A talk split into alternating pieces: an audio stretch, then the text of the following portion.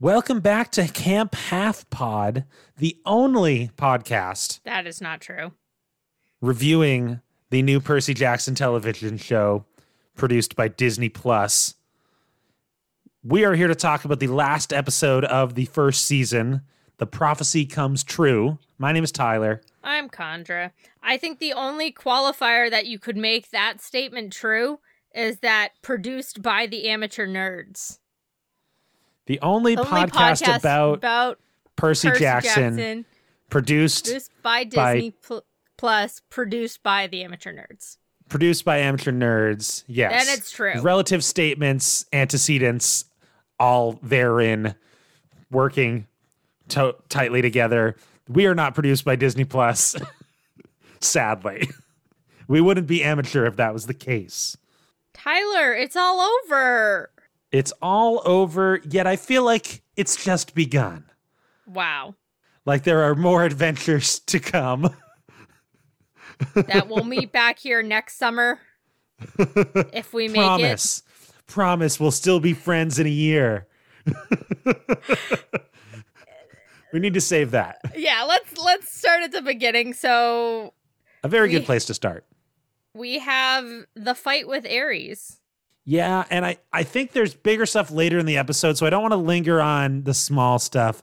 But this is Ares, actually a big part in the book that feels like a small part here. yes, Well, it's big and small because he draws blood. He draws ichor. yes. Ares is a gold-blooded killer, but Percy takes him on anyway.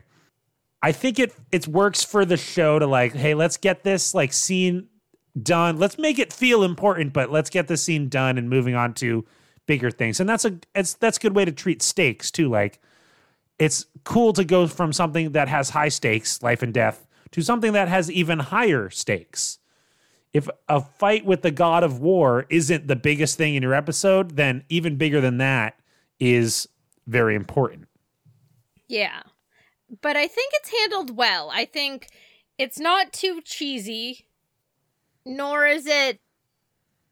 It's quick, but it's still exciting.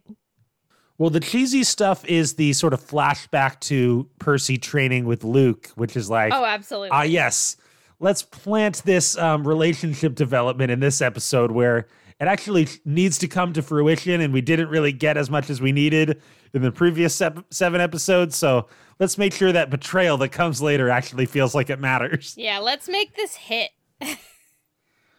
and if that wasn't a dead enough giveaway to the folks at home who hadn't seen or hadn't read Percy Jackson before, I was like, "Ooh boy." Now it's obvious. Um, so in the flashback, Luke's giving Percy sword fighting training and also sort of peppering him with rules about like what's fair and what's right in the world of the gods. And Percy sort of gets this idea, oh, you have to know the rules to know how to break the rules. Yeah. And this is kind of what he's doing in his fight with Ares. Yeah, he calls a one on one challenge to draw the first blood. So stakes are lower. And also, Ares is controlled a little more. Well, it's It's very it's playing on Greek. Ares' confidence. Like yeah. it's deceitful in that way that is helpful. It's also very Greek in the let's have a representation of our best by having two individuals fight each other, where Romans were going to fight in an army style. That's something that like Rick brings up in the second series a lot is like the difference between Greek and Roman heroes as like teamwork versus individuality. And Percy gets it right away. I mean, there are lots of stories in Roman culture and mythology that, like in early Rome in the monarchy, where you had like an individual Roman hero who like does something cool to save Rome. But the the idea of like our best guy versus your best guy does feel a little bit more Greek. I mean, the Iliad, you have the fight between Paris and Menelaus, but that's more like because it's a fight between those two individuals. Yeah. Anyway, he fights. Well, okay. Right before he fights Ares, he kind of taunts him a little bit, slash investigates a little bit of this Kronos deal, and he says, "Oh, you it wasn't your plan, it was Kronos's plan." And Annabeth goes, "What?" Which is great. Yeah. We How love, does Seaweed Brain know something I don't? Which honestly, those are some of the best moments, like when Percy surprises Annabeth by knowing something. Those are those are great. We love we love when Percy is smart, boy. And I think I think they're trying to cover up something here that doesn't make a lot of sense because Ares is like, gods don't dream, because Percy's trying to ask if Kronos got to him through his dreams. And I I am confused about like, is Ares isn't on Kronos' side? He was tricked by Kronos. Yeah. So he thought he was getting Zeus and Poseidon to fight because he wanted a war. He didn't realize that Kronos had tricked him into doing this as sort of a, a way to seed um, weakness among the gods and dissent among the gods so that his rise would come faster. See, that's where it's a little wonky. But Luke knows it's Kronos. Yeah. And he's working with Ares, but Ares doesn't. See, that's where I think it gets muddied and I I'm desperately trying to remember the book, which is also fun right now. So Ares does know that he's working for Kronos, but he really wants a war in his family because he says like that the best kind of war is like the one in your family. Like he is incredibly spiteful against his family. And he knows Kronos is involved and it's actually like Kronos stops him from hurting Percy more because Kronos needs Percy for a future prophecy. So it's this weird, like, Ares is very much playing into this Kronos plan in the hopes that he could rise up and be more powerful than Zeus in, like, the future world where Kronos is ruling, which doesn't make, like, a ton of sense, but Ares It was the first book. Yeah. Like, Rick definitely had a some inklings of a plan, but it wasn't, like, totally fleshed out yet. So. So Ares does know that it's Kronos, and but he's he hides the fact from the the kids that it, it that he does he knows Kronos is behind things and he does like he reneges it a little bit he's not punished very severely at the end of the five books kind of thing It seems like in the book, they fight Ares before they realize it's Kronos. No, I think they figured out it. I, I I, they do know it's Kronos, but Ares doesn't outright say like it was Kronos. He like slips it, and they're like, oh, like all like kind of not all the pieces click together right away, but it's they're they're aware of Kronos. I think the shoe, like the difference in the shoes bit, because like they're like, oh, that was dragging me down to Tartarus, kind of thing. Like that was a much bigger deal. Okay. Well, I don't think we need to spend that much more time on it. I will say the one thing. So if people think this was real short of a fight, there was like this whole boar situation going on in the book that like Percy not destroys a boar, but like he like cuts off its tusk or something. So like there is a little more action in the book, like we've seen in some of the other fights. Like they kind of stripped the fight down to its barest bone, but the the concept of like Percy drawing blood from Achilles's heel or leg is is very Ares. yes. Sorry, uh, is very to the book. Like that was the goal in the book and what was accomplished in the book. But the water stuff is real.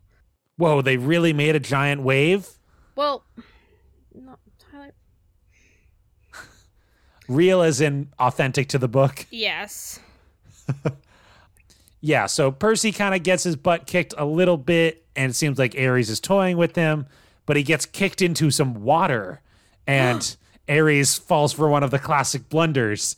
Never go in against, against a, a. Sicilian when did this on the line. Never go in against a son of Poseidon next to the ocean. Yeah, and he flattens him. He decks him. The giant wave. with the big wave. And then we get this moment where Ares is reaching for his sword. And just when he turns around, Percy's running at him and he barely has time to hold up his sword to to, to Nick parry a slash, and then Percy sort of ducks behind him and slashes at his leg and gets draws the gold blood. I felt like the moment where Percy was running at him like took a second too long. I was like, no, like have him look up and then already like Percy's there swiping at him. Like the wave was the thing. Yeah, I see what you're saying. I don't think it was the worst for how quick this fight was. Actually, on my second watch, it seemed fine, but my first time, I was like, I don't know. It seems like the God of War should not be defeated that easily in one-on-one combat. See, that's the thing. Ares is not a st- like strate- strategist, strategist, and Percy takes advantage of that. But it seems like even the brute force thing would be enough. This is something that I've like always had struggled with with the Percy Jackson is like Percy is supposed to be one of the greatest sword fighters ever in modern like demigod warfare. And we see him train so little. Like how much of it is Riptide? Hard we to know say. I- Riptide is I don't- magic. I don't know if we Riptide is magic, but I don't think it's fair to attribute someone's fighting skill to the nature of their sword. Magnus Chase's that way though. Cause his sword is sentient. Well, that's different then. We've got another sword name to talk about later in this episode. Yeah. But um, Percy stabs, slashes Ares, and then Annabeth and Grover run up and they go, You did it. And Ares goes, You'll pay. You've made an enemy for life. It's then he- very um Harry Potter in the chess match when they're like, "Don't move." Okay, we can move now.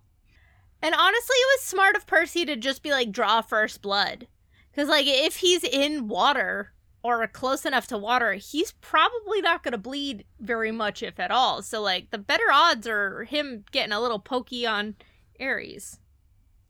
I mean, the odds were for Ares to just completely murk him within the first three seconds. Yeah, The fact that that didn't happen is the impressive thing. yeah.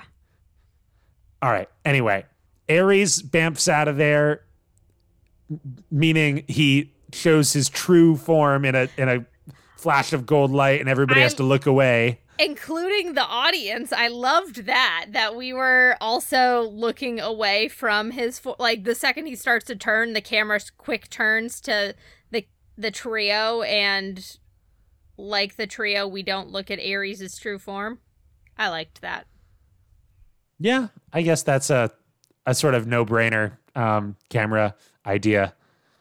So Ares leaves the helm, which was the sort of the deal of the fight, and Percy, Annabeth, and Grover take the helm into this beach house. Is it supposed to be the the same, beach same- house from the beginning? yeah they got I feel like- transported back I feel like when we saw it at the beginning, we were on like we were at the night like we were coming in from the mainland Mhm. and we were coming in from the left side of the screen and the house was on the right. And then now we're on the beach and we're looking at the house on the left while like we're coming in from the right side of the screen. So like the filmmaking technique doesn't necessarily communicate, "Oh, this is the same house."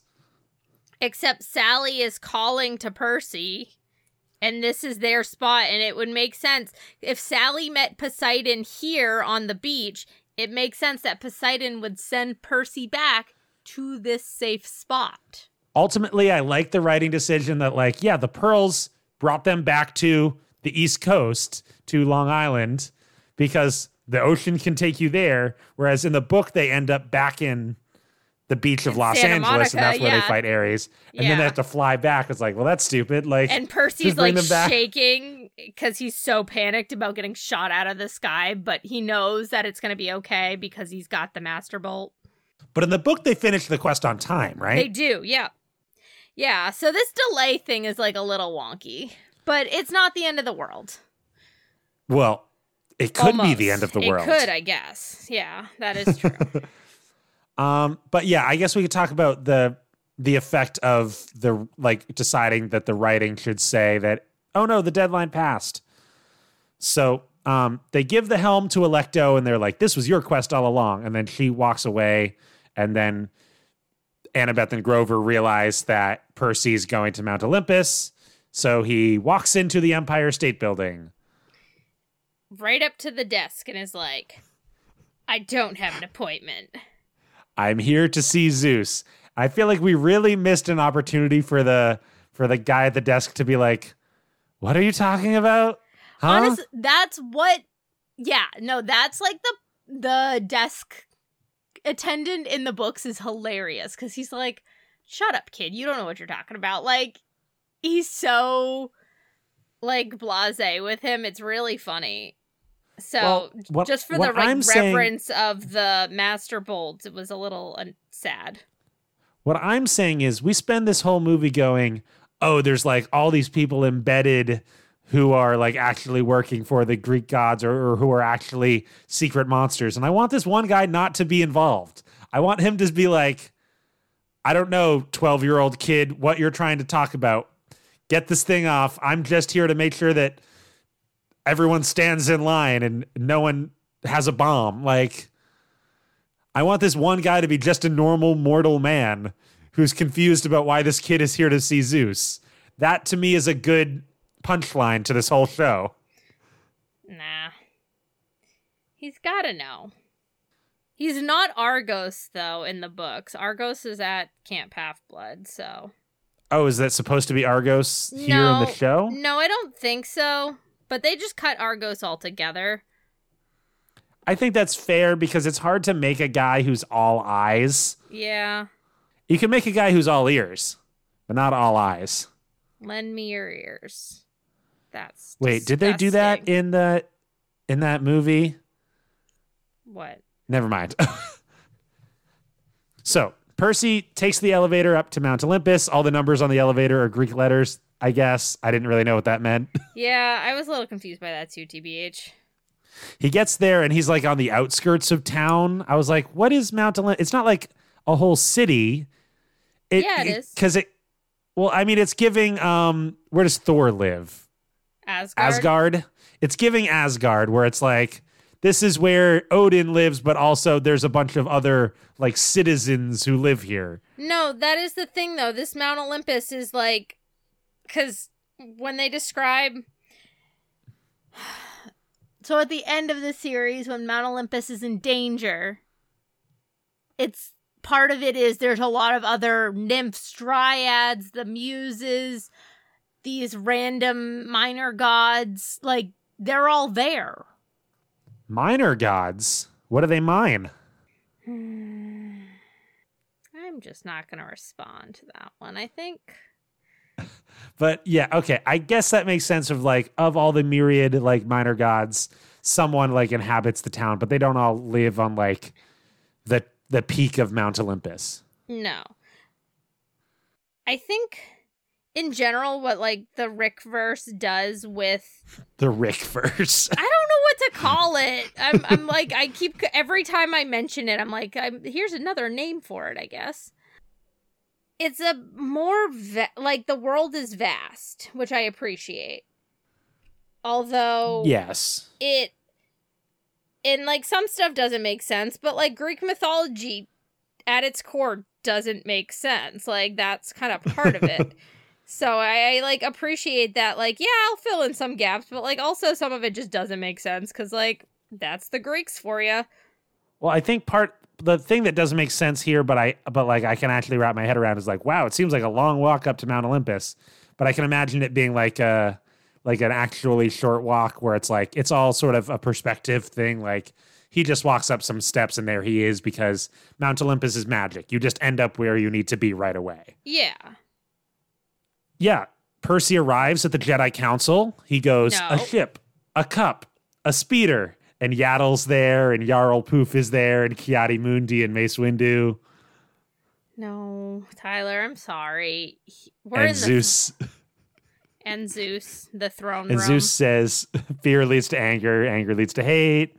Uh, no, it's a different council room, and, and Zeus does later say he's going to get. He do, Zeus does later say he's going to get the council together, though. So I yeah but it is considered the throne room yes, totally. And I love so I always envision the throne room similar to the way I envisioned the cabins and the dining area of Camp Half Blood. I imagined them more in a not like a horseshoe, I guess, with the fire in the middle, not at the end. Yeah, I guess that Like, makes sense. We don't saw really. the fire in a in the in place of another throne. Like instead of having a 13th throne, there was a fire there, and I was like, I thought Hestia was in the middle. Yeah, I didn't really clock where Hestia's fire was, and I know that comes big into play in the fifth book, but I don't really remember much of the significance of the orientation of the throne room. Well, like Hestia gave up her throne to Dionysus because she's the best She's humble. and she's family oriented. So true.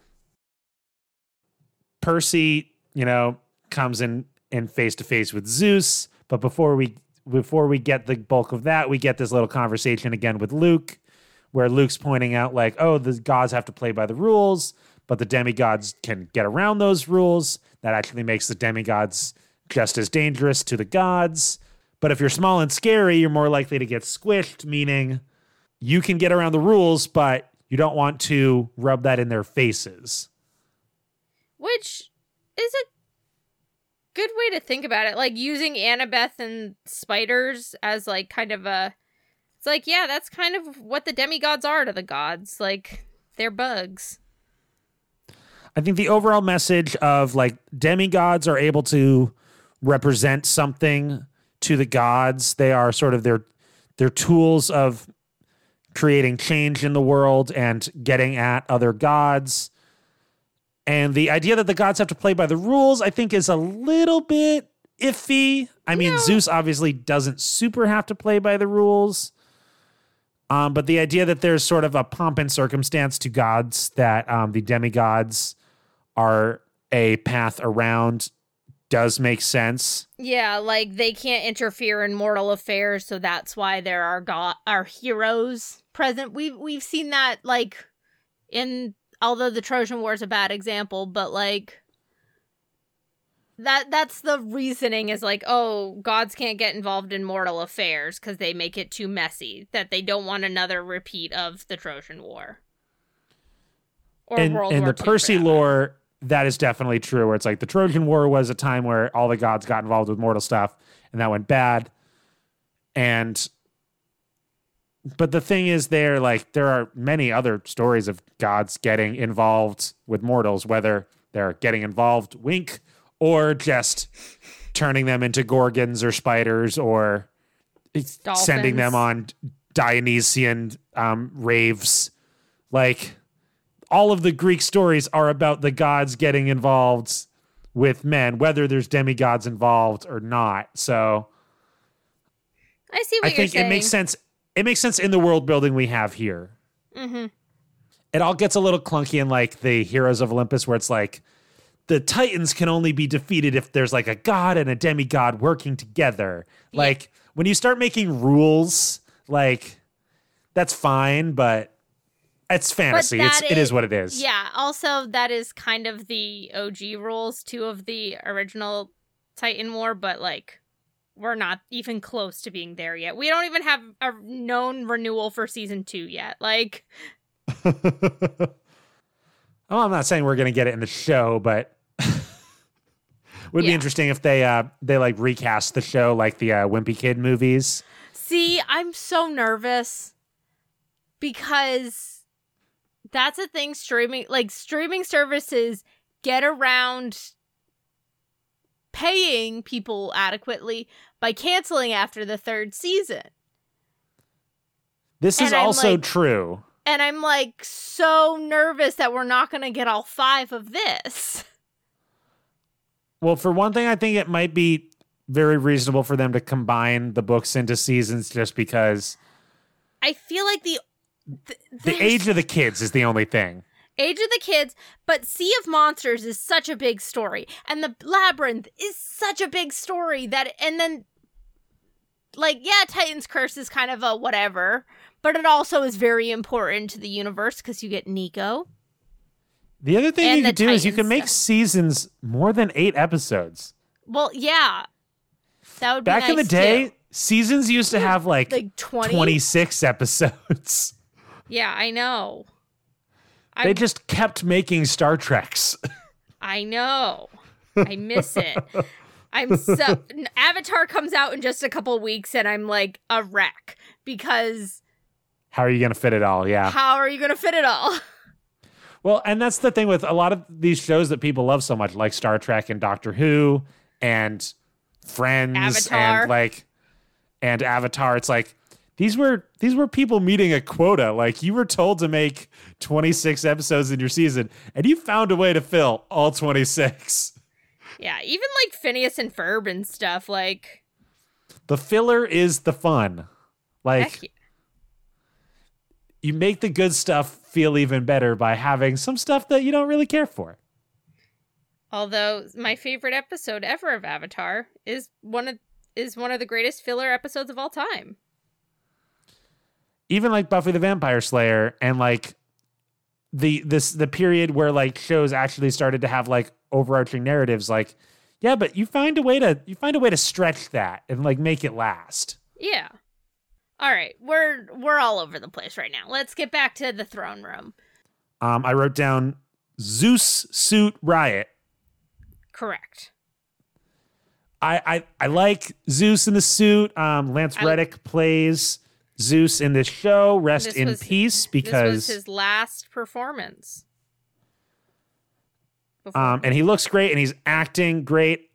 For for my money, when I see Zeus, I want to like I want to see cliche Zeus just a little bit. Like I love like the suave like businessman Zeus. I think in juxtaposition to Hades and Poseidon, like him being the CEO kind of thing, I I dig that. is Hades not wearing like a pinstripe suit? He's not I I mean, yeah, he is, but he's just so casual in his talk and his demeanor. I That, mean, like- maybe maybe Zeus is like supposed to be eternally buttoned up, but like also there's this idea of like, what if it, like, what if the facade faded a little bit and like he started off in this suit and then he like reverted back to like primal Zeus a little bit. You're you're tempting the the early the later books too much with that talk. Oh, I, I guess, um, yeah. There's there's this idea of primal gods in the second series. I forgot about that. But you know, like I want, I want Toga and like, You want Hercules, Zeus. Yeah, and well, you, you know, but you know what I mean. It's also the design in the Hades video game and stuff like that. Like, Well, yeah, I mean it's the the Zeus that you see on the side of pots, like ancient pots. Like it's that. I think uh, also like if I like if I can be honest here, like the representation of like a guy in a suit being like the highest form of of class and like the aspirational goal of what everyone could be, or like the idea of like a businessman being like the ultimate representation of power and supreme um, control. Like I could do without that stereotype. Like Well, yeah, but it's that kind of created the stereotype. Well, uh, that's what that, I think. That's what I'm saying is like, it's not an original idea of like, what if instead of our Macbeth taking place in ancient Scotland, it actually took place in like the modern business world and they were all in suits. It's like, yeah, everybody's done that forever. Like, Sometimes you can break the mold, sometimes you gotta go with it, Ty. I don't know what to tell you. yeah, break the mold by making Gabe the voice of the Oracle, and you get and you get people complaining. So I get it. You got to play it safe sometimes. Percy basically breaks the news to Zeus that like he didn't steal the bolt, but he brought it back, and um, he knows that this war is happening, but you know this is all Kronos' thing, so maybe he should ease it back. And Zeus is like, "Well, I'm gonna keep prosecuting this war, but I'm gonna let you live. Thanks for telling me. So so long, bye." But Percy doesn't leave. No, Percy's like, no, you're not listening to me. it's like you're not listening, Zeus. I don't know that reference. it's not a reference that that one would know because it was a Harry and the Potters song. So Oh, I don't know why that one came to me. cool. We really get evidence here that Percy knows how to grind gears. Oh, absolutely. Percy's a little a little nuisance. Yeah, don't don't let him get near Hephaestus's machinery because he'll he'll grind those gears till there's nothing left. Keep Percy away from a steampunk convention is all I'm saying. Because they have gears there. Yeah, yeah, I got it, Ty. Percy's like goading. I th- honestly, this scene feels. Yeah, we had some great Percy at the very beginning, like with him flossing while waiting for for capture the flag, and like we see him be smart in unexpected ways, and he gets weird ideas, and he's fiercely loyal. But I think this scene truly like encapsulates why Percy is such a great character. That he's loyal, he's stubborn, but it's for all the right reasons. He he knows what's right and he's not willing to back down. He is willing to speak up even when the odds are totally against him. He does not care about putting his life on the line if it means the potential for someone else to be safe. I really like Walker is doing such an amazing job. I really like this scene feels like a great great representation of this scene in the book. Yeah, you want the guy in who's going to get to the room, the room where it happens, as it were, and who's not going to be intimidated by the grandeur, not going to, you know, fall into the role that is expected, not going to toe the line, but going to step into that room and make his voice heard. Because, and this is what the whole season's been building to, it's like, he, the the rules that have been laid out for him he does not find acceptable. He does not live in this world with and abide by your by your fake rules the man. You, you can't pass laws that i didn't get to have my say in dude. But all of this is to say percy knows how to take a stand and is willing to put his life on the line as well. I think the ability to not fall for sort of the reverence mm-hmm. of someone in charge, I think is admirable. I, I think of the guy who threw a shoe at George Bush. Yeah. For a very Percy. old reference. Who's going to get that one? Like sometimes you just need the person like you who's willing to make every single news anchor and um, uptight person clutch their pearls. But at the end of the day, he's right. Like, Yeah. and the fact that we have a system both in our American government and in this allegorical Greek Greek god world where like you can't speak truth to those in charge is the is the shame and Percy is calling attention to that. Yeah, I I I just the scene is really good and then for Poseidon just to appear and stop Zeus from smiting him. This Poseidon feels more right to me. Like more he's right still than the last wear- episode. Yeah. Yeah, I was like, really I happy know with the Poseidon stuff here. wearing a Hawaiian shirt still, which is a bummer. But this outfit's way better than the outfit he was in Oh, in the last episode Absolutely. too. And he's like all craggly beard and he looks exhausted and like I'm like, yes, this is Poseidon. Thank you.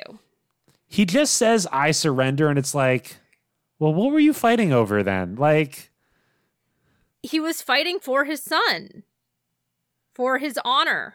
Yeah, maybe I don't understand why people get into big fights because I was like, if you're just gonna like, if you're just gonna end it here, I always so Poseidon doesn't go to war unless he absolutely like even in the later books and stuff, he holds off having to fight because he does not want to risk his people. Like he is a very benevolent or a very thoughtful ruler.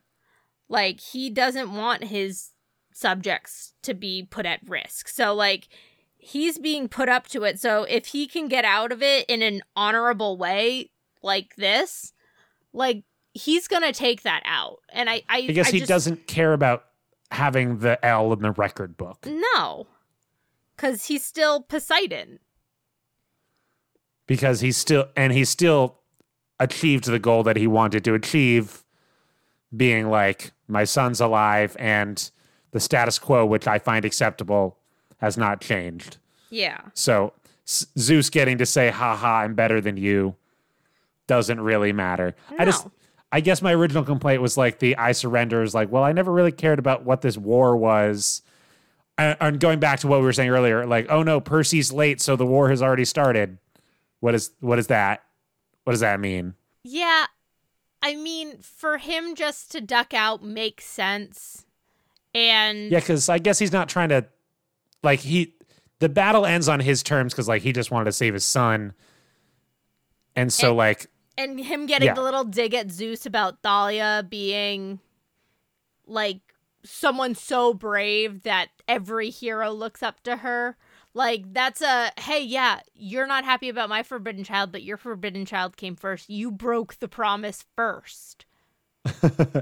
yeah like you won this time but you know like you've had your losses too let like i'll You- take this one and m- my son can matter too yeah Yeah, I wonder if it too is like, oh, you know what it feels like to lose your child recently. Like you've recently lost a child. Do you want to put me through that too? yeah I, I, I, mean, how- Zeus basically says, "Hey, like, I, hey, I don't want to see this kid again," and then he walks away. And then we get this meeting scene between Percy and his father. And I, I remember the first time watching and being like, "Oh, this is Percy's first time meeting his dad." I don't know if the conversation really lives up to the hype. What do you think? I think it's fine.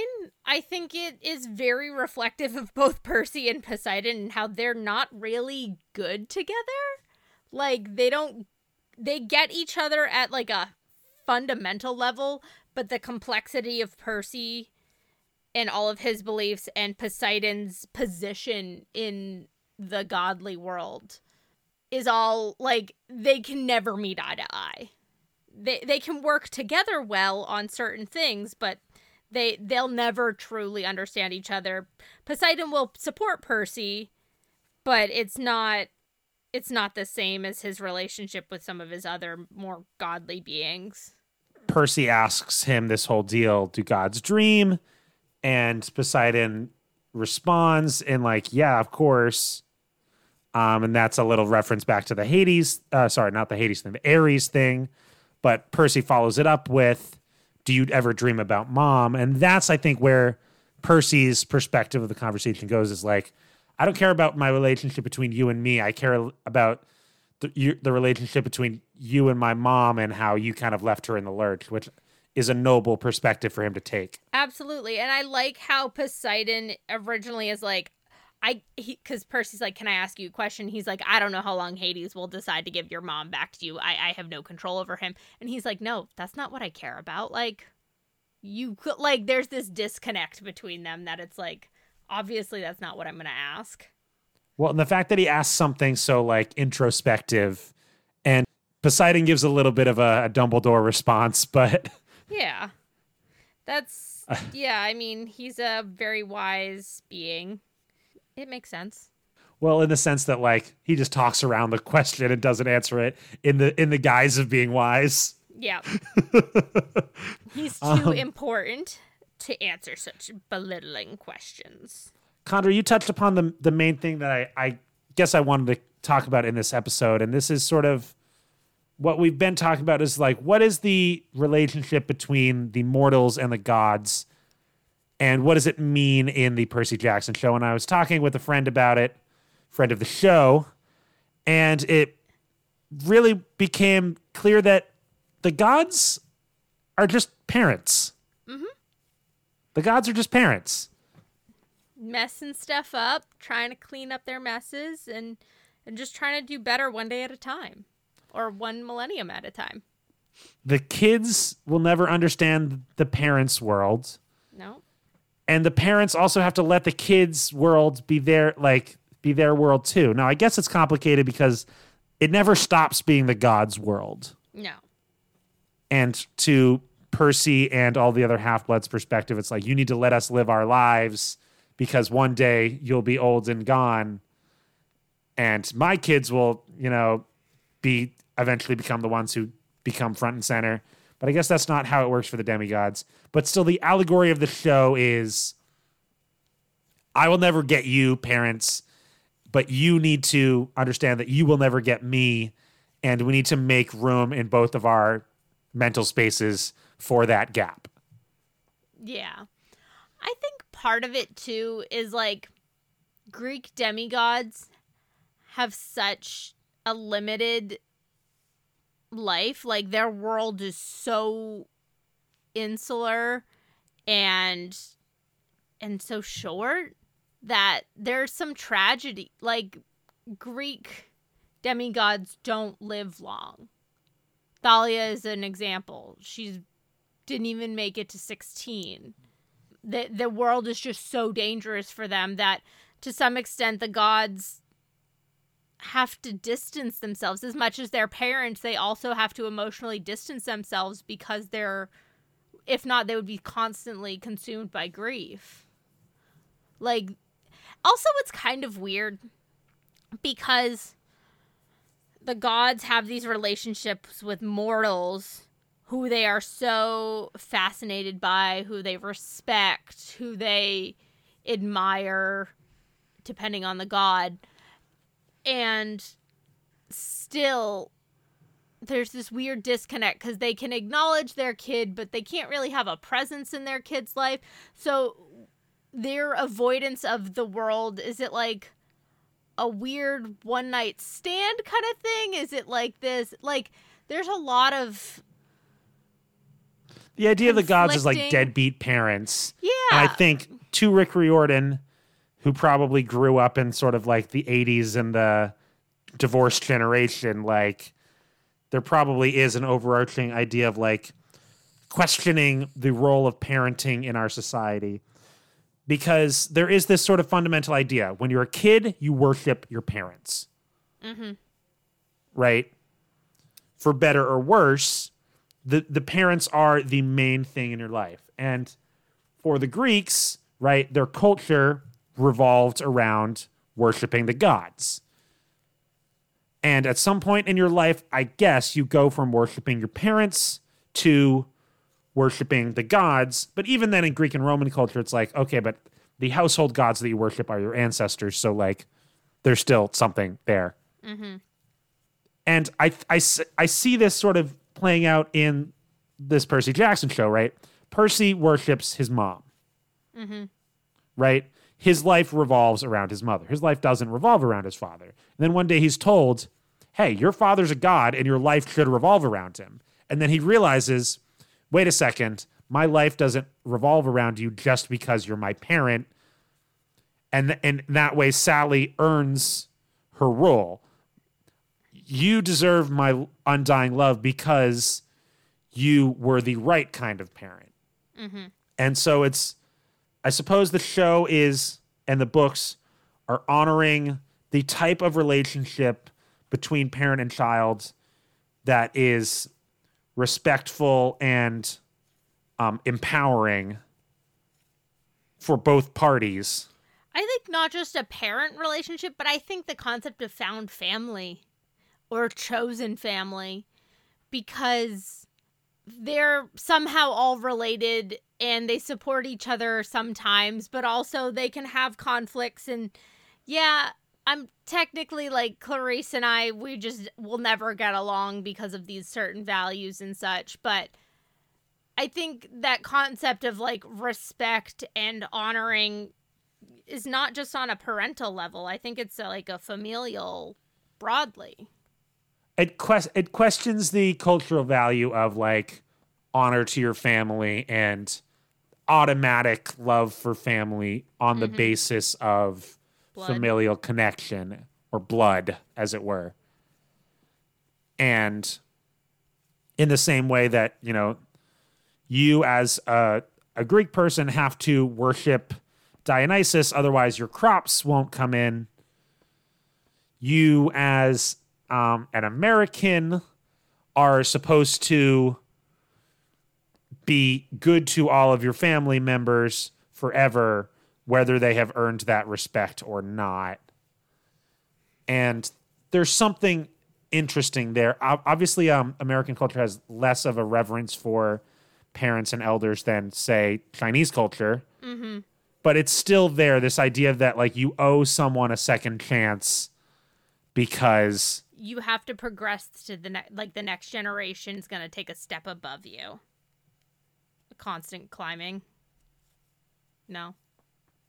I i get what you're saying. I i that that wasn't the the literal point i was making but hold on. So yeah like you need to like the next generation will always do better than the previous generation. All that generation's hard work will be fulfilled and increased. Like honestly, you like see it a lot in I I feel like I see like my understanding of this is more in like first generation or second generation families where they're like, "Oh, we did all these things and now you have to do this because we worked hard for you and to see you advance and go beyond what we did." Yeah, I guess um, we get a lot of stories about this from yeah from the perspective of like immigrant families. A movie like Turning Red, yeah, is very similarly about this idea of like where does the culture of my parents fit into um, the culture that I find myself embedded in, and if the justice that I feel in my life doesn't match with the cultural values that I'm being given, how do I reconcile that within myself? I think there's also something interesting about this sort of generational idea because it's not just the generation between Percy and his father that is at stake here. It's also um, Percy and his grandfather, as he sort of humorously puts it to Sally later in the show, grandpa. Like, and this is something that's very important in Greek mythology as well. The cycles of, you know, overthrowing one's father, right? Because mm-hmm. Ouranos is overthrown by Kronos, mm-hmm. and Kronos is overthrown by Zeus. And there's this sort of idea of a fundamental paradigm shift where the son overthrows the father as if there's some sort of like destiny at play here. Apollo attempts to overthrow Zeus and fails catastrophically. um, but the idea that like, okay, Kronos gets overthrown and he's like he's like the the original well, I get, but he, but he overthrew his father, and, and I guess there's this idea of um, the um, generational trauma and like mm-hmm. inherited um, family trauma and problems, where it's like, okay, this is how our family is. We're messy, and it's like, but you, do we have to be? Do we have to be now in a normal family? It's like, okay, well, we can solve this theoretically with the passing of time because one generation will eventually fade, and we can make each generation better and better. But with the gods, they don't fade. They mm-hmm. stay there forever. They stay messy forever. Yeah.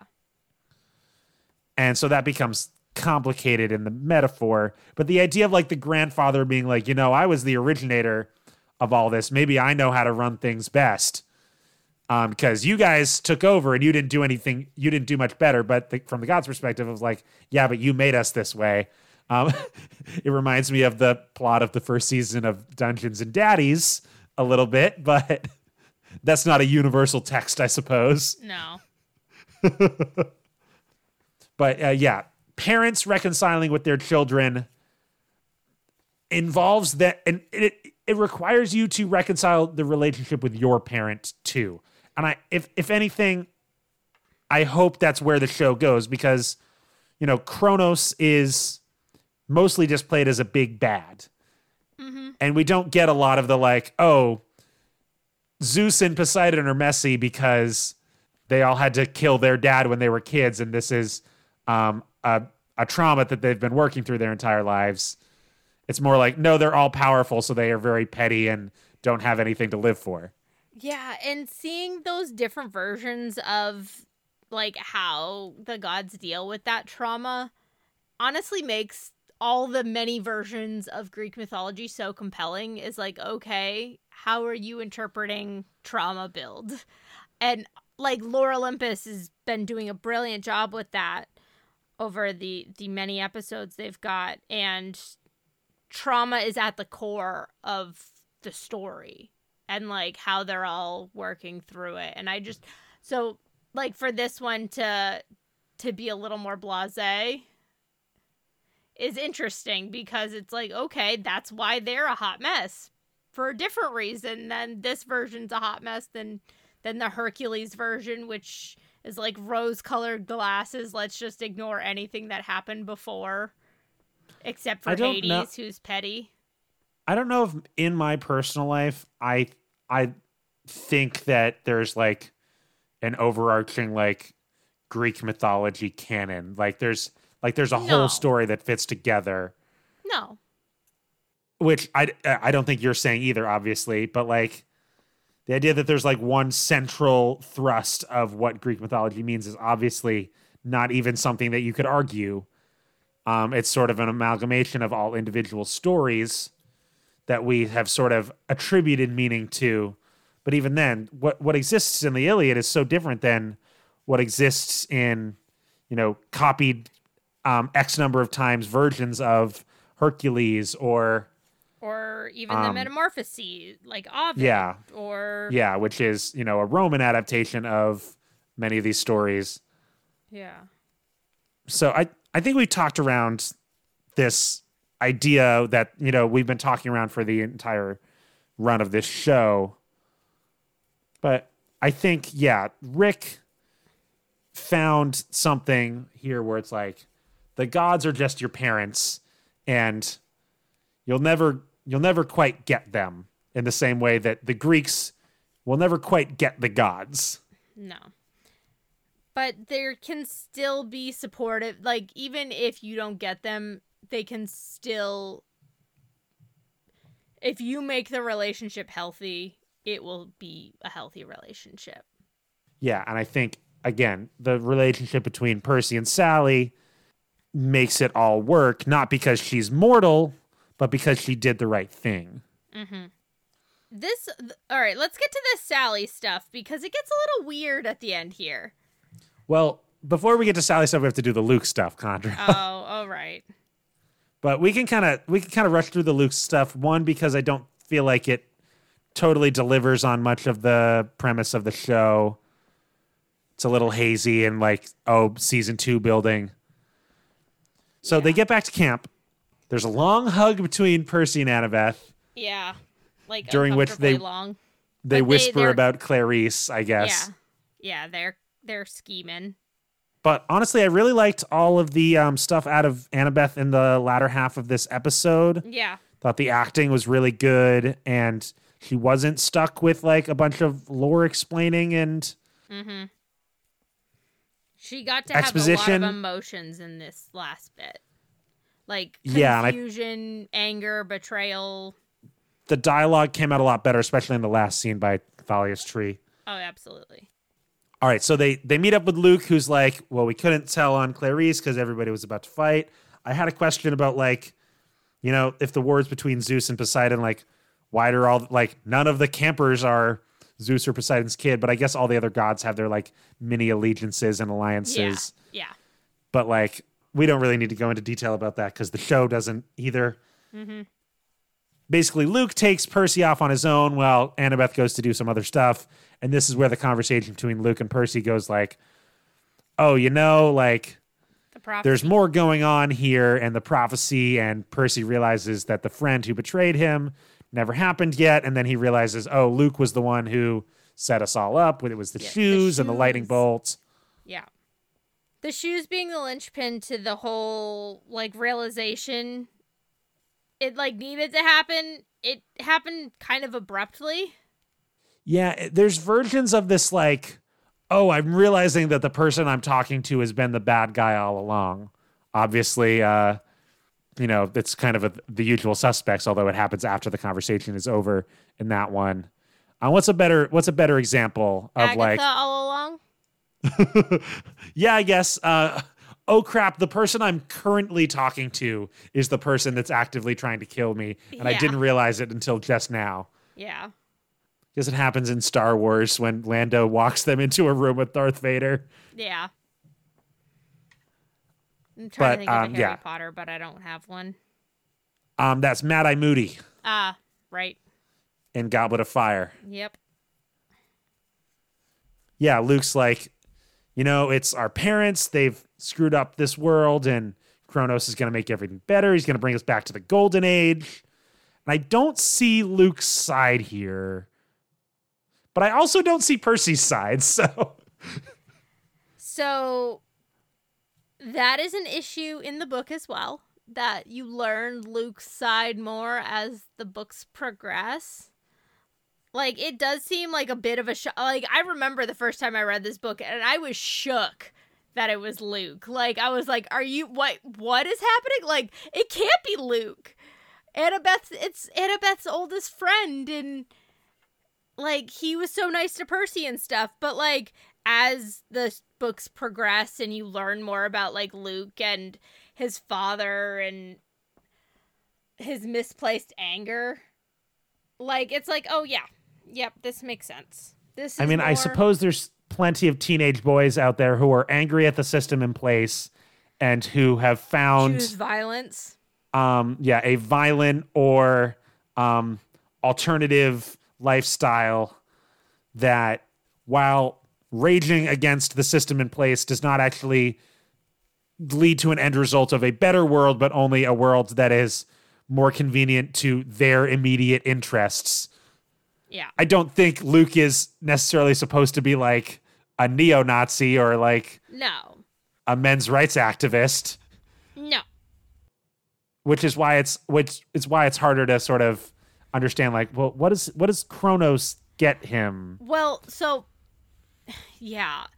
And it is something that's a slow it's like a slow burn and a lot of it is just Kronos being incredibly manipulative. Manipulative, like it is yeah. it, it's Kronos's power really it it seems unconvincing because it's just Kronos being incredibly powerful against a demigod of her like he's not even a big 3 demigod. He's a demigod of Hermes. Like yeah this idea I guess there are people who that like you know want to go back to, tr- to tradition in the way that things were the idea that like oh you know who's stupid the the the gods they they overthrew their parents and are just as violent and um, petty as um, anyone could ever be. You know who would be better? Their dad, who overthrew his father and was just as violent and petty. Like, logically, it doesn't make sense. But also, from Percy's perspective, Percy's doing kind of the classic superhero thing of defending the status quo, even though it's problematic. even though the status quo is also like not necessarily right for him. He's fighting for the world because he believes it could be a better place, but the way that you want to change it is wrong. The way I want to change it is right, I guess. Yeah. Yeah, that is a super that is a superhero complex, very much so. It it can feel kind of specious, I guess, but I I guess that's how the world works is like there are people who want to burn it all down and start again, but that's that they can never be the, solution. impracticality, yeah, and Like- like, well, I can work within the system and try at least to make it better. Even if I'm not successful, I know I'm going to put my whole self in to trying. Yeah. Or a better life is not possible unless you believe it's possible. And there's a- maybe even a radical positivity idea in there is like, you are trying to tear things down and I'm trying to build things up. Mm-hmm. I believe in my community and I think that we can eventually overcome the hardships that we're facing as opposed to just thrashing at it until something different happens, whether that something different is an improvement or a ruin. Mm-hmm.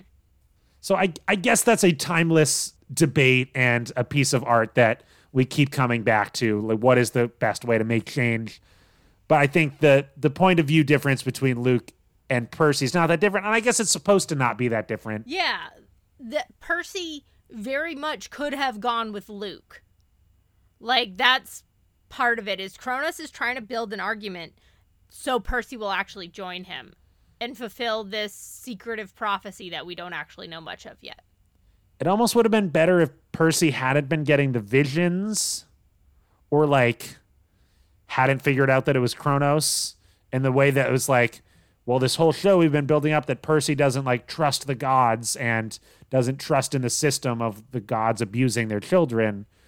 And Luke, as someone who's fighting this, is a natural point of view that he would understand.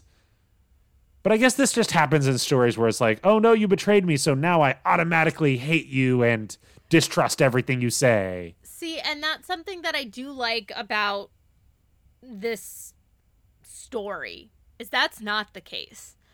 He what Percy and Annabeth experience in this is there's like what's scary to them is there's some truth in his argument. But they just But it know never feels me- tempting. We haven't gotten there yet. In in I- this scene, I like No, if no, this it's is not like the tempting. it's not if this tempting is like yet. the third act twist where it's like, oh shoot, I thought like the thing with Zeus was the big was like the big thing I was going to be nervous about, but actually it's this thing with Luke. Like I never felt like I was like out of the frying pan into the fire in this episode where it's like yeah. You know That's- the Pixar third act where it's like, whew, they finally got out of it. Oh no, it's even worse than ever now. Yeah. And and that's fair. Maybe it's because I knew it was going to happen. Yeah, I think that's part of it is like, oh crap. Like and especially like knowing how like Luke trained Percy in sword fighting. So Luke knows every trick Percy's going to try. Like and we get the reveal of Backbiter here too, which isn't Well- explored in the context, but Backbiter as an like as a weapon is terrifying. Well, Condra, we get a great line of of all time dialogue. Exposition. exposition. Backbiter can open secret doors. That's not true. That's not true. That's some golden compass nonsense. Condra, that's what Luke said. I He know, said Backbiter can open secret doors. but that's not in the. Mm, I hate when I do this. It's kind of like the book- Matt. it's kind of like the Madame Web trailer quote. I know that guy. He was in the Amazon with my mom studying spiders before she died. It's like, yes, just say the thing. So, what how, Luke actually escapes camp through the labyrinth. I guess I But didn't realize that like it's the labyrinth until a few books later when they're like exploring the labyrinth and they're like, "Oh wait, that's how he did it," kind of thing. Because Percy, Percy kind of gets knocked out and Luke runs away, and Luke goes through the labyrinth entrance at Zeus' fist, and Annabeth hears about Luke's betrayal not because she's there, but how Percy conveys it to her and Luke's absence. Uh, Backbiter is magical in a very different sense. Well, it's not magical per se, it's just very deadly. Kronos allows Luke to create a weapon that can kill both things of the mythical world and of the mortal world. So half of Backbiter is celestial bronze and half of it is steel so it can kill anything, which is not allowed in the mythic world. Like, their weapons don't harm mortals, they're not supposed to harm mortals. But Kronos is as so if a bronze sword wouldn't hurt someone, but yes. Well, it's magic lore, bronze. yeah. Yeah. So And I think this is also missing from the show a little bit like the gods let the mortal worlds live and and exist whereas Kronos is going to is going to destroy everything and make everything just his. I don't think that's really stated here like that would also make sense like Percy's not just protecting the world of the gods, he's protecting the world of his mom. Well, that's the thing. Backbiter's actual ability isn't revealed until the next book. But for them to name it now, I was like, okay, I guess we're just going there. And it's got magical portal abilities instead of the labyrinth. But I don't mind spoiling that because that's not like a huge spoiler. But I, I do mean, maybe Backbiter just opens a door to the labyrinth. Yeah, maybe. But I feel like they they could have said something about Percy wanting to, you know, instead of Percy defending the status quo of the gods, he's defending the status quo of the world where mortals are allowed to live and thrive. Yeah. Even though they're putting the Greek world on the brink of extinction. Yeah. But the Greek gods exist with with wherever western civilization is. They never brought that one up Yeah, in the show. which is fine. We don't need that. Um, I liked the part when Luke and Percy were fighting where Percy slashes him and then goes, "Ooh, sorry, I didn't mean to." That was cute. but that's like the point of the betrayal is Percy doesn't like the situation. I don't want to fight you. Which is where this where where the relationship also ends in the last book Yeah. and is one of my least least favorite cliches in storytelling.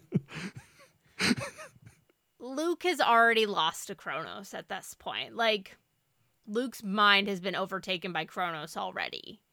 So, even though Luke's personality seems to come out, it's just Kronos. Yeah, have we ever known the real Luke? It's hard to say. Percy hasn't. Annabeth did, though. You you also said something about camp where it's like they're like trapped in camp by like a magical force, Yeah. which I guess I didn't pick up until now. It's like things are kept out of like things can't come in camp, but they also can't leave camp unless given special permission, I guess. Yeah. Until they go on summer vacation. So I guess let's let's circle back. So um Annabeth shows up and throws a dagger at Luke and be like, I heard everything, and then he runs off and Annabeth does a cool sword pose, ready to fight, and that's Yeah. awesome. And then her and Percy are like, Whew, oh, that was crazy. And Luke's gone now. And then um, Percy has a conversation with Chiron and Mr. D, which is a little amusing. And then Peter Johnson, yet again. and then Percy meets up with Annabeth at the tree, and they're like they're like going off. But I don't. What is the season of camp? I don't understand that. So, camp can be year round for folks like Clarisse, Annabeth, traditionally Annabeth, where they never leave because it's too dangerous for them. They have no family to go to. The risk is too great. Percy should be a year round camper. That's like the big Yeah. debate the whole time is Percy's supposed to be there year round. He's too powerful and his smell is too strong for him to not be a year round camper. But his mom and him find ways to make it work. But do they only come for the summer, or do they leave during the summer? They only come Because for the I thought we were at the summer solstice, but I guess the rest of the summer went by, and now it's the end of summer. Yeah. Yeah. Right, that was just like- a time jump that I missed. Yeah, the time jump is much more obvious in the book because there's no bead ceremony either. We don't actually see the first bead of Percy's necklace, which is the lightning, which is um, excuse me, the trident. So his first bead is uh got the image of a trident on it. So Yeah, we and I- missed I, guess we we do see the necklace because Annabeth takes it off and gives it to Percy before he goes to Olympus, and then she's wearing it very prominently in the last scene at the tree. Yeah. But and I, did didn't remember, like, oh yeah, the necklace is a thing. Yeah, I don't. I didn't take in how many beads were on her necklace at the very She had end, like and I probably somewhere between have. four and six, maybe there eight should have even. been there. No, there should have only been eight, nine, 10, 11, 12. Should have been five. All and right. then the it seemed like there was two or three on both sides. Like okay. Th- So they then leave at the end of the summer. summer. it's and- reverse Hogwarts. Yes. I'm not going home. Not really.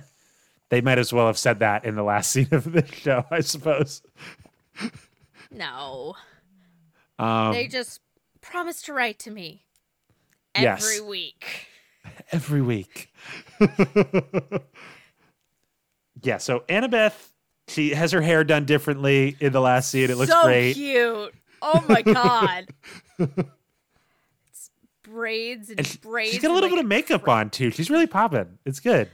She's trying to impress her father. She's going to actually see her dad, which is a oh, huge Oh, this is such- deal. This is such a good conversation. oh my god, it's so good. It's so 12 year old. I'm like, yes, chef's kiss. This is awkward preaching. pretend I have to, yeah, pretend I haven't been to New York. Then I have to go to Disney World, which sounds like Waterland, except it's not trying to kill you. Like this is where it's like, oh, she actually sounds like she's really naturally saying this dialogue. Finally, Yeah, she was so good. So, the, yeah, this whole interaction between all the three of them is super cheesy, but it also is so perfect for them as the trio. Like Percy, Annabeth, and Grover is like the original trio. They're so good. yeah, And they're yeah. Harry, Ron, and Hermione don't count. forget them. It's Percy, Annabeth, Grover in my book. What about Bella, Edward, and Jacob? That's a Shut trio. your mouth. Shut your mouth.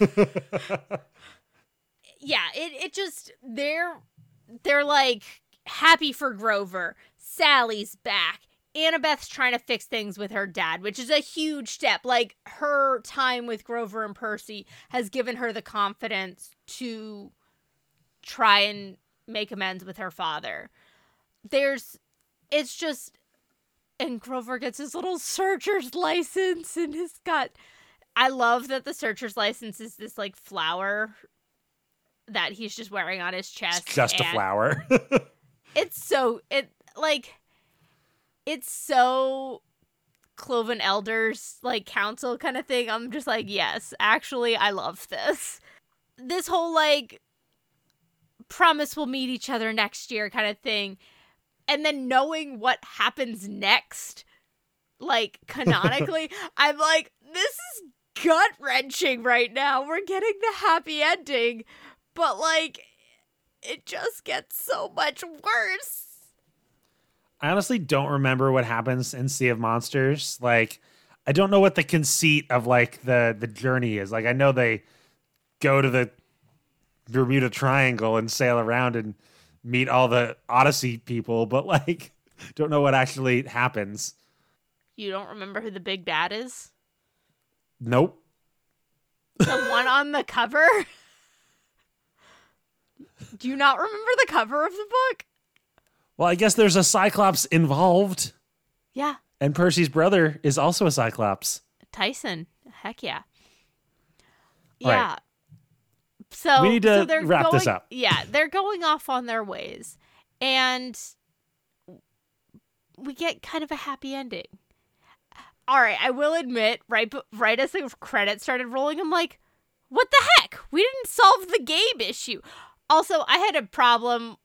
Sorry, we didn't talk about this with the Sally stuff at all, but like Percy's like, it's a long story, and then he like falls asleep and wakes up.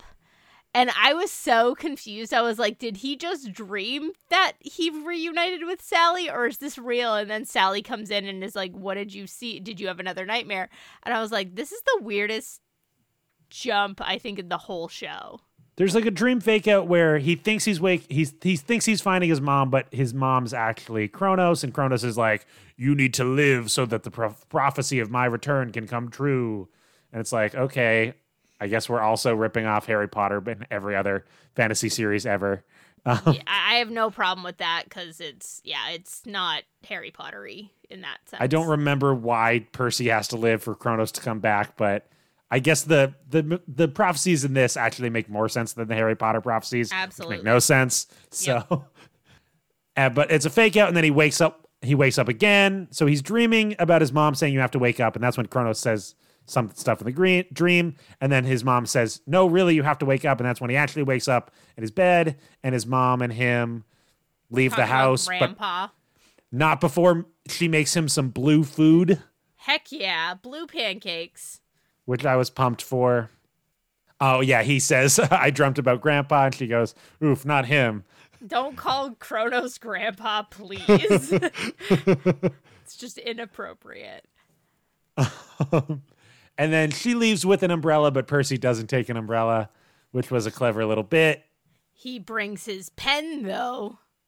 Oh yeah, which we never got. We never got the pen name. We never got the pen name. The whole the whole show. I guess pen name has a different meaning, Yeah. but whatever. Riptide is nameless. How sad.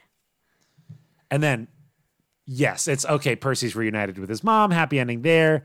And then we get the credits, and the post-credit scene is Gabe. Gabe. And because I was like, we got to the post, we got to the credits, and I was like, um, excuse me, what are we doing with Gabe? Like, I literally said that out loud. I was sit- lying in bed in a dark room, and I was like, Gabe, please. And but Um, we got a well, post credit. Yeah. It's Or good. We get the, the we get the exposition of like my wife's divorcing me, and now I'm, I'm locked out of my apartment. Like And I, I don't know what accent that was, but he was like, "My wife's divorcing me, and I have to pay you money. It's not my fault you took that out That was funny. you put you took out student loans." And I was like, "Gabe, I'm so glad this is happening to you. Like, I think because we were concerned at the beginning that Gabe wasn't going to have a big enough downfall, But but we got it's there. not. But w- what we were concerned about was that they weren't going to make it as gritty because in the book, Percy leaves the head in the fridge. fridge and does it on purpose. Poker. And in this one, the the Gorgon head gets sent back, returned to sender. So it's not even Percy's agency turning Gabe to stone, No, which to me the is a little bit of a cop out. No, so I think I I actually like this though because I could totally see Poseidon being like, you know what? Couldn't save Sally myself. Let's do them a solid. We're gonna send the Gorgon head back, and is like, hey Hermes, I got a good joke for you. And Hermes is like, heck yeah, I like this joke. I like it even better than bringing it to Zeus. Yeah, Um, like did Percy write his address on it don't when he sent it to the gods? I don't know. You don't need a return to sender address when you're sending it to the gods. They know where you are. But Percy's Percy's a little snarky boy. Yeah, this unfortunately does take away like Sally being able to sell the statue. Or maybe it doesn't. It still leaves it open for her to sell the statue to get back into school. But yeah. and get a better apartment, but I I still think cuz especially with how much we talked about at the beginning, I think turning Gabe to stone was still done really well. Oh yeah, I mean definitely worth it as a payoff to the character. The house in Montauk did did they like rent that house? Yeah. Okay, I was also Yeah, just like randomly thinking about that. To they rent once one week a year. Does does Poseidon secretly own it and give them a lower rate? Could I don't know, could be. I All don't right. Anyway, we need to wrap it up. Um, Yeah, we maybe we'll do a well, maybe we'll do a final episode with our overall thoughts on the show. Yeah. and what we hope for for season two. I like that idea. Instead of doing that now. Yeah. Cuz we've been going for so long and people are Yeah. already not going to barely listen to this. Well, they want to they want to get the most out of their their show experience. If you're like me, you don't have any original thoughts, so you need to listen to critics say things about things. Otherwise, you won't know how to feel. But until next time, you can find us on social media. We're at Amateur Nerds on Instagram. At Wildcat Minute on Tumblr, but feel free to not talk about High School Musical. Talk about Percy Jackson on Tumblr. That's Heck happened yeah. before. Uh, that's a classic Tumblr for you. you can also send us an email to amateurnerdspresent at gmail.com. Yeah, that's the plugs. We'll see you next time for a follow up episode. Yeah. Tell us what you think, and maybe we can share some of those thoughts. Yeah, we'd love to um read some yeah user reviews on the air, reviews of the show, not our show, the Percy Jackson show. And yeah, we want to get a sense of overall. Did people think this was good? Did people think it was bad? I think the social media response has been good, but I, because people like Percy Jackson. Yeah, All right, rightfully so. we're But- gonna wrap it up. I've been Condra. I've been Tyler. We'll see you next time for our final judgment. Bang bang. Dun, dun. You can bet on it. You still keep ending with that.